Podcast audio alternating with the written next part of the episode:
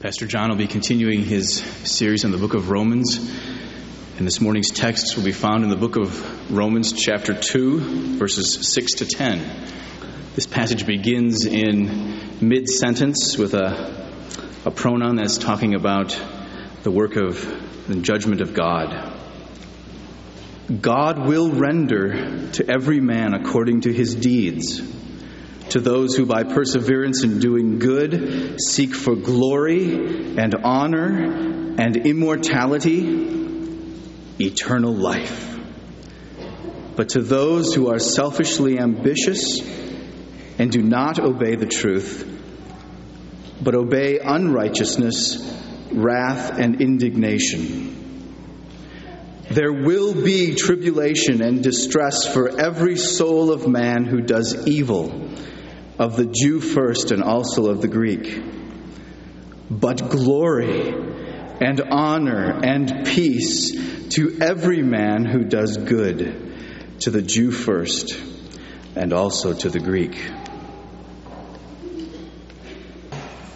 Whatever else this text teaches, and it teaches many, many things, important things, it is very plain that from this text, you are going to die. And when you die, you are either going to go to eternal life or you're going to go to wrath and indignation. You're either going to have, it says, glory and honor and peace when you die, or you're going to have tribulation and distress. You're either going to go, in other words, to heaven or you're going to go to hell forever. Just want to read it again and underline those key phrases because this is weighty and this is important. Verse 6 God will render to each person according to his deeds. Now he unfolds this verse 6 like this To those who by perseverance in doing good seek for glory and honor and immortality, he will render eternal life. That's one fork in the road after death. Verse 8. But to those who are selfishly ambitious and do not obey the truth but obey unrighteousness, he will render, here's the other fork, wrath and indignation. Now, in the next two verses, he reverses the order, says the same thing over again in reverse order. There will be tribulation and distress. Now that corresponds to verse 8 wrath and indignation. For every soul of man who does evil, of the Jew first and also the Greek. So there's one fork in the road tribulation and distress. Now, verse 10. But there will be glory and honor and peace. And that corresponds to verse 7 eternal life to everyone who does good to the Jew first and also to the Greek. Don't miss this. Could there be anything more important or weighty or relevant or urgent or immense or captivating than your happiness forever after death or your misery forever after death? Cut off from God and under his wrath. I want the attention of the children, if there are any children in here, for just a moment. Listen, children, this is important for you. Someday you're going to die. Little children are going to die. I hope, if there are any children in here right now and you hear me, I hope that it will be when you are very, very old. But it might be when you're six or it might be when you're 16. And you don't have to be afraid that when you die,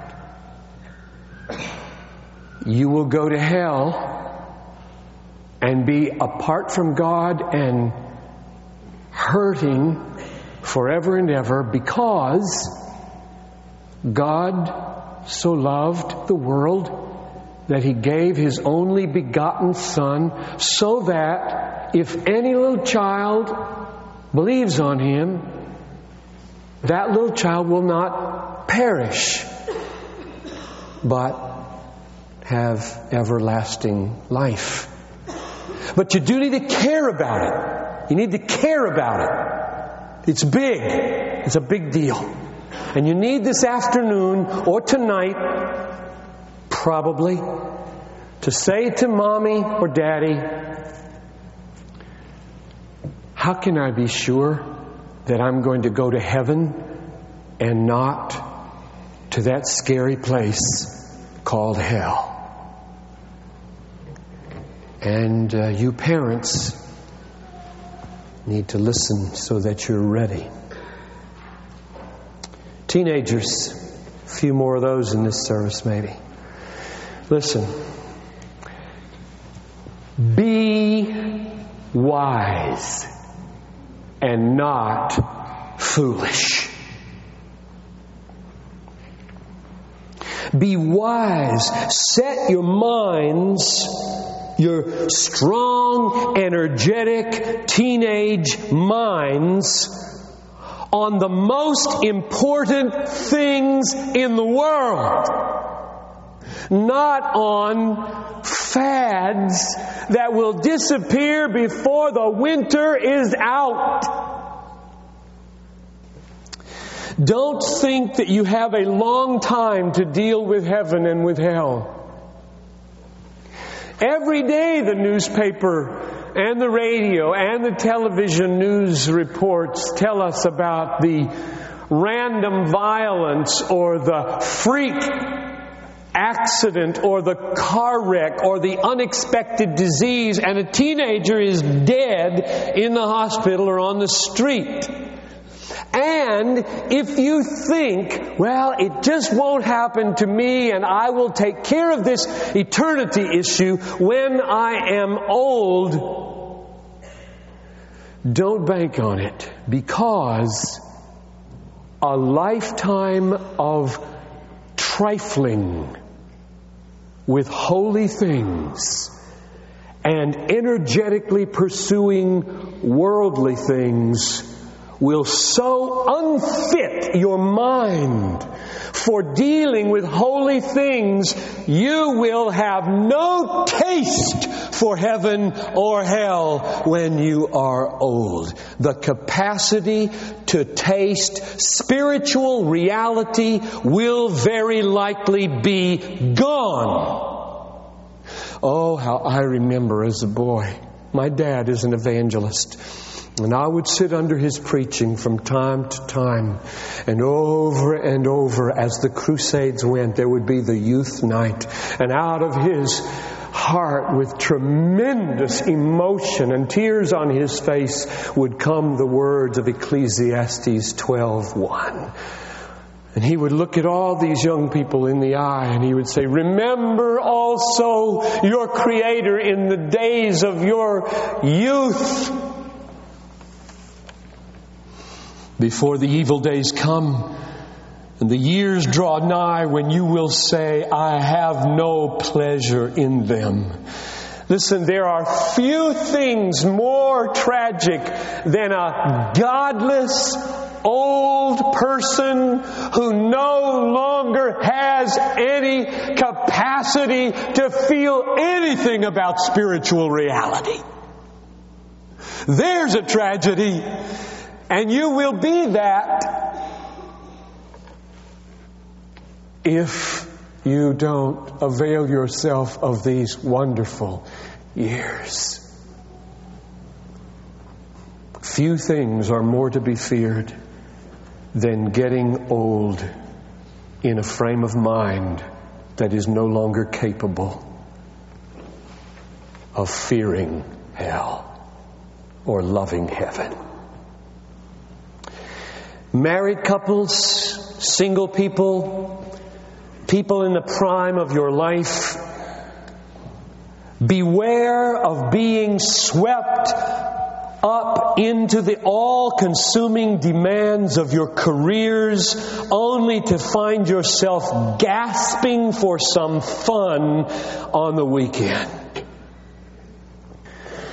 Finding your relief from worldly work in worldly amusement. And waking up, maybe, and finding in the decades to come that there's no taste anymore for anything but the world. A connoisseur of restaurants. A connoisseur of videos.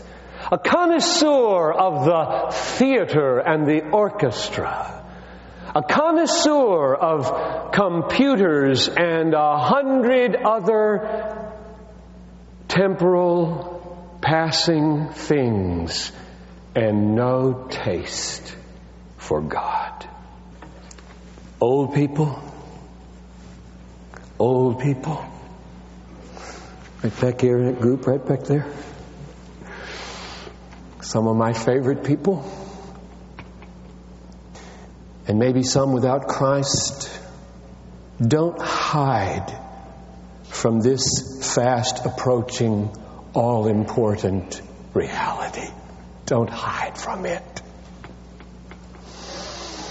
You have a few very, very short years left. My son Barnabas, who's 15, walked into my study about 11 last night and said, uh, How's the sermon going?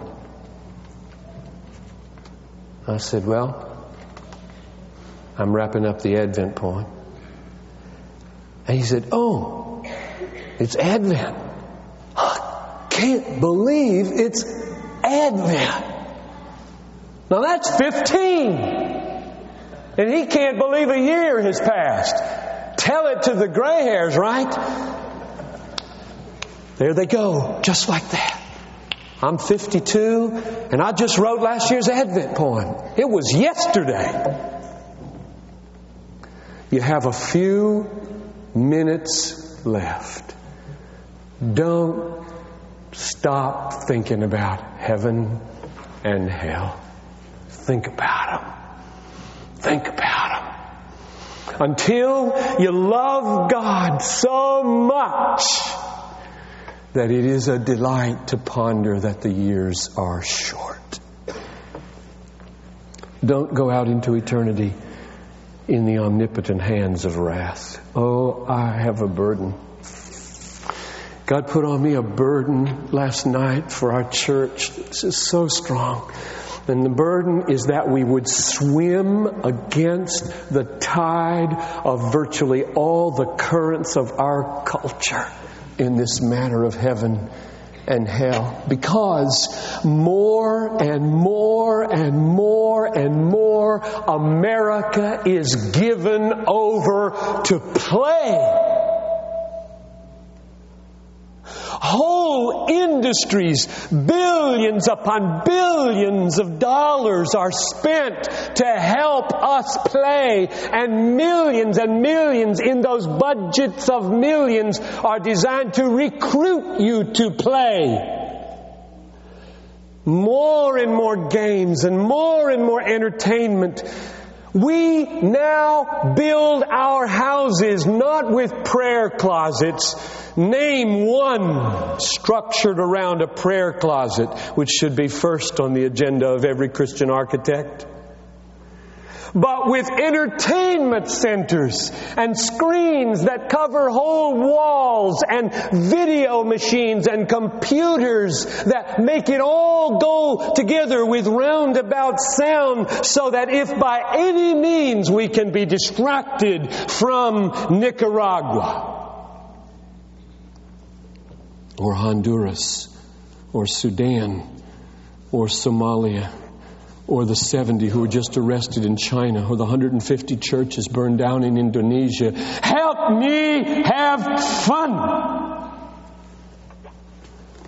this weekend because I'm tired and I've worked hard at my worldly job.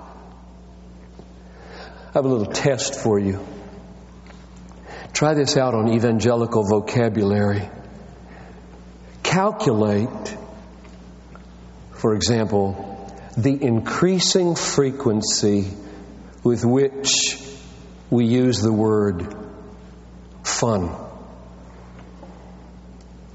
to describe almost everything we like to do. Oh, fun. Oh, fun.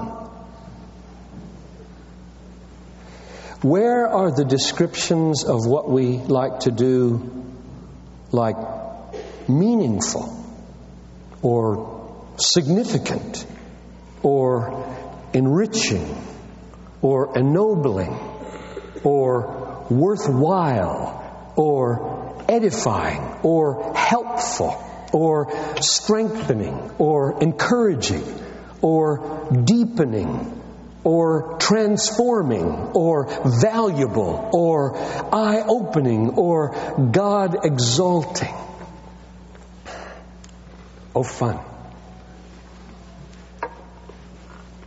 Test yourself to see if you have just absorbed the whole culture of play. And it is getting more and more and more, and Christians are sucked in just like everybody else. This text is a great text to examine yourself.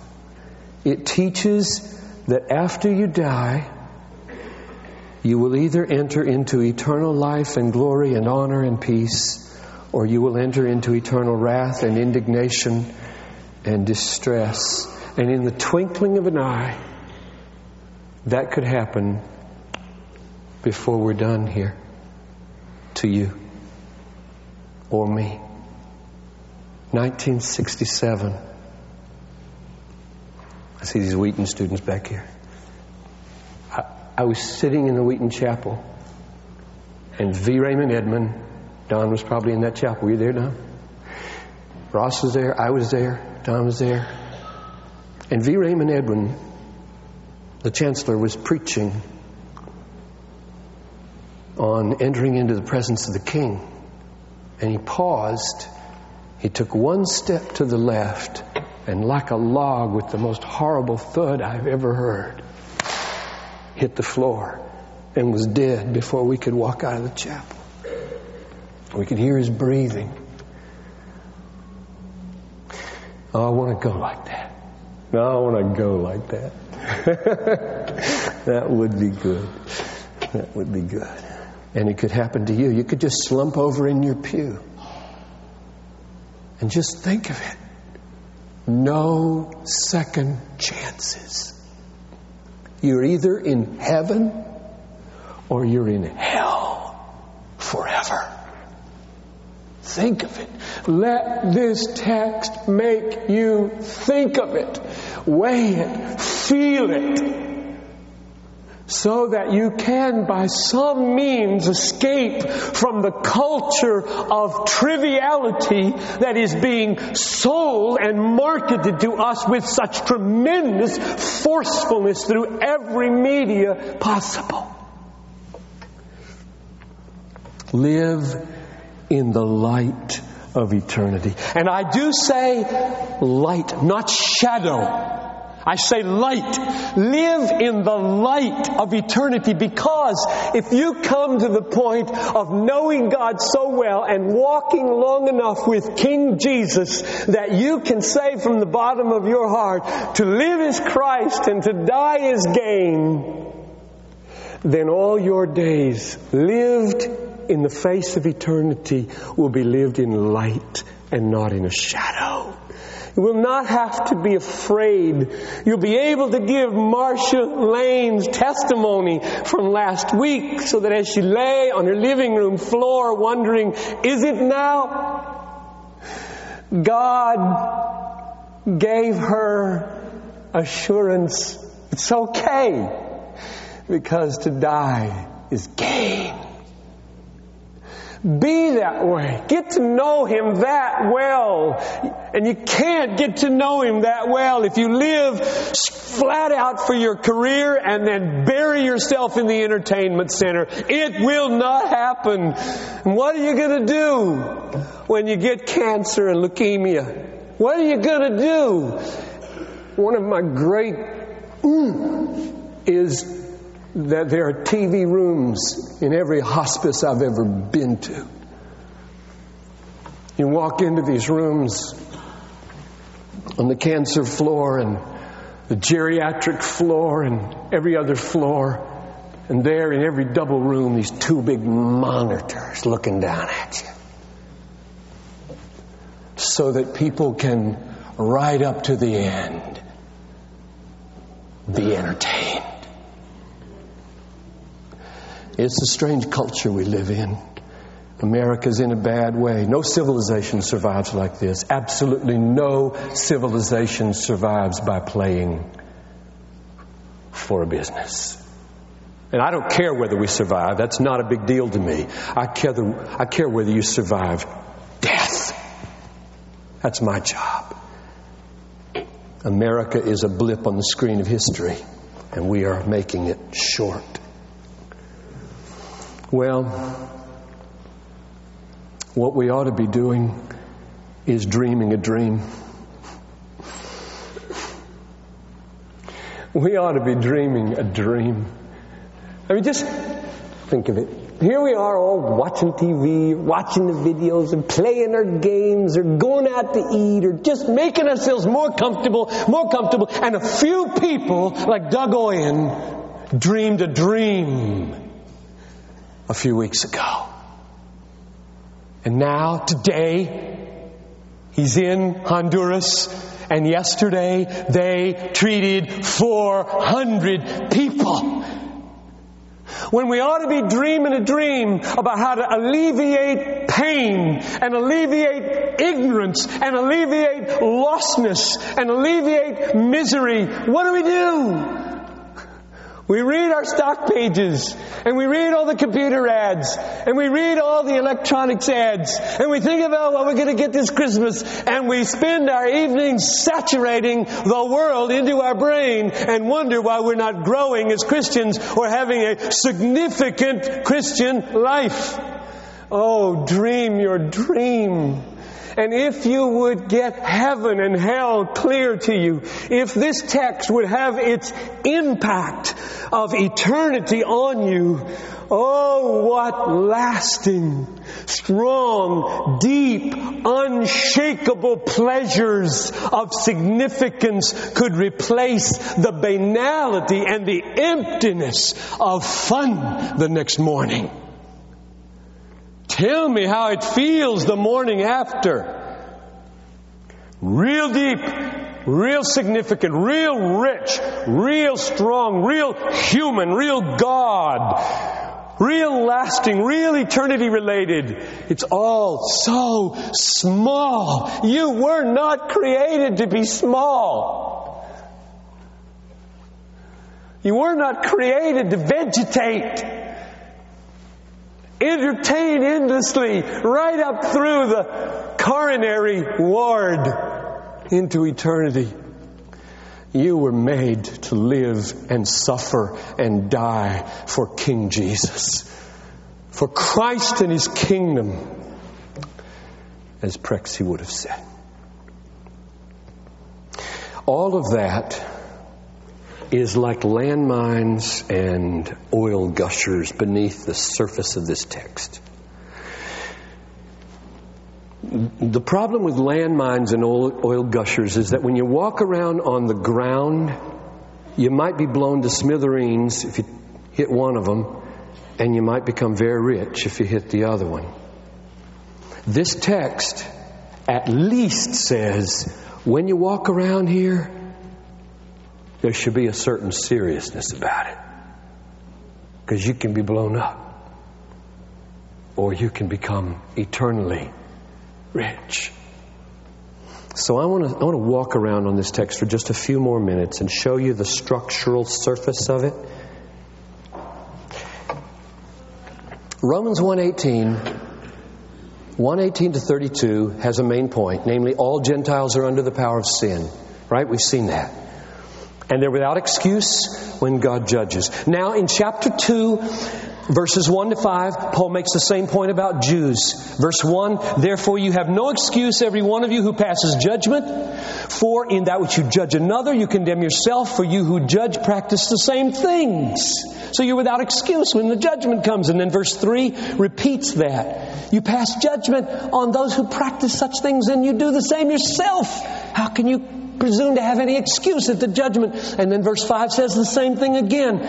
Because of your stubbornness and unrepentant heart, you are storing up wrath for yourself on the day of wrath and revelation of the righteous judgment of God. He's talking to Jewish people now. He's talking to people with morality, who people who, who have a book of rules. And they're all under sin too. And then he gives an argument in verse 6.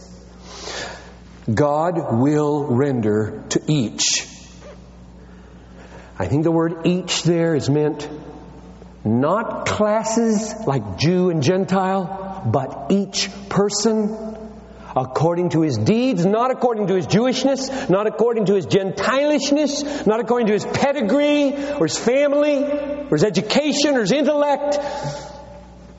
Rather, according to his life, his deeds.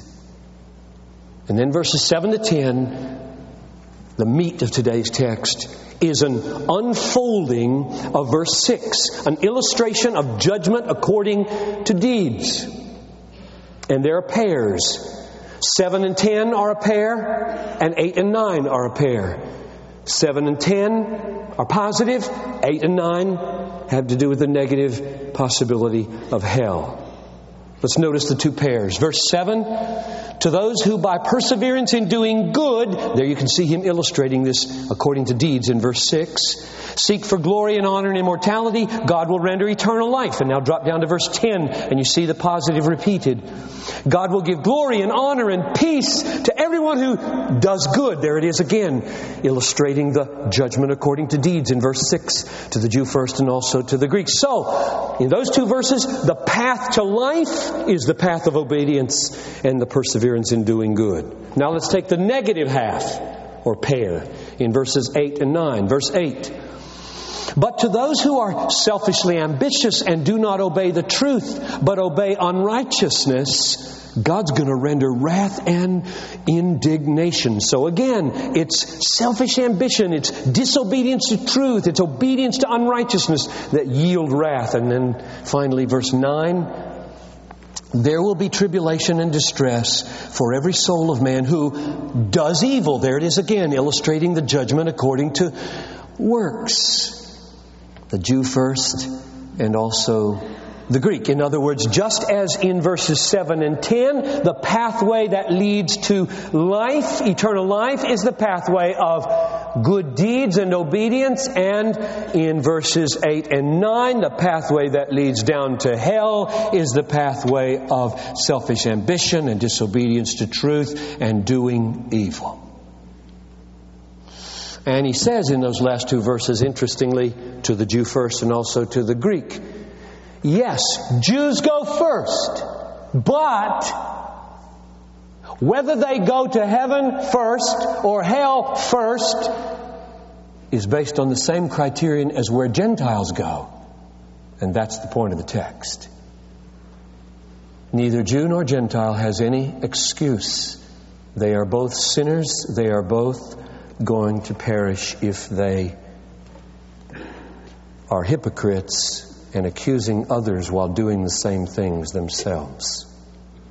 Now, here's the key question for our application of this, and next Sunday's message is the application of this message today. So we spent two weeks on this text. And here's the mammoth question that you'll take away now in just a minute.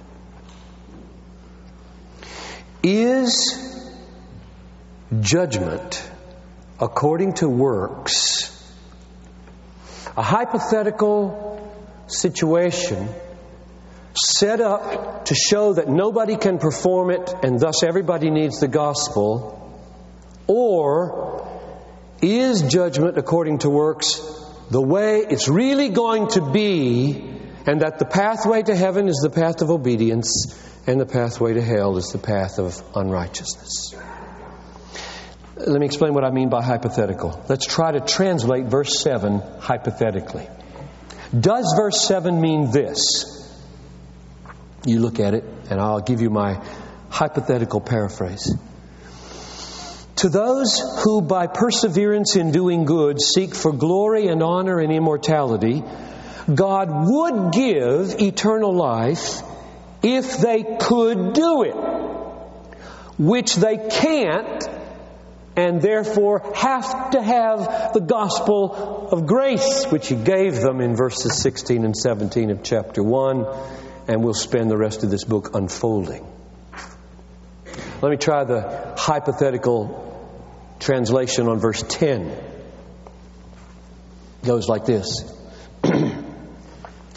God will give glory and honor and peace to everyone who does good to the Jew first and also to the Greek. If indeed they can do good, which they can't, and so need the gospel of grace. Is that the meaning of these verses? Or should we take these verses at face value so that they mean what they seem to say they mean, the path that leads to heaven is really the path of good works and obedience. That's the path you better be on, or it doesn't lead to heaven. And the path that leads down to hell is the path of unrighteousness and disobeying the truth and obeying unrighteousness and doing evil things. And if you're on that path, that's the only place you're going to go. Is that the meaning of these verses? Now, to bring the question to a point, let me ask this Would it be a contradiction to the gospel of free and sovereign grace, which is what I love more than anything? Would it be a contradiction to the gospel of free and sovereign grace if the grace of the gospel were so powerful that everyone who truly trusted in it would obey so that all those who are justified by faith are on the path that leads only to heaven. If that were true, there would be no contradiction between a gospel of sovereign grace and justification by faith alone and the teaching of the New Testament in these verses, I believe, that the only pathway that leads to heaven is the path of righteousness and obedience and good deeds? That's next week's question. I have at least nine reasons why I believe this second interpretation is true. And we won't deal with all of them, but some of them. So, in conclusion, would you this week ponder with all your heart and pray earnestly about the the terrain of these verses where we've been now for the last 10 or 15 minutes. Because, and I take you back to the beginning, just beneath the surface of this terrain are landmines called hell and oil gushers called heaven. And how you walk on this terrain can blow you to smithereens forever or bring you into everlasting joy. This is nothing to be trifled with. This is nothing to be trifled with. And I'm just praying that God would give our church an unusual sense of seriousness for our own souls and for those we care about. Let's pray. Let's pray. Father in heaven, I long so much to live in the light of eternity. And I mean the light of eternity, the joy of eternity, the hope of eternity. I count these sufferings not worthy to be compared to the glory that is to be revealed to the children of God. Oh, may every person in this room be able to say that as they dream their dream of a significant life laid down in sacrifice for the hungry and for the uneducated and for the orphan and for the refugee and for the homeless and for the lost. Oh God, may everybody dream a dream of ministry, not fun. Because you have taught us it is more blessed to give than to receive. And we can throw our lives away in our entertainment centers, or we can find our life as we lay it down on the streets and on the mission field and over lunch counters at work, in Bible studies, and in our neighborhoods, caring for the broken parent. Oh God, give your people a dream of what life is for by teaching them to number their days and get a heart of wisdom. And now unto him who is able to keep you from falling. Isn't that great? Jude is a great book.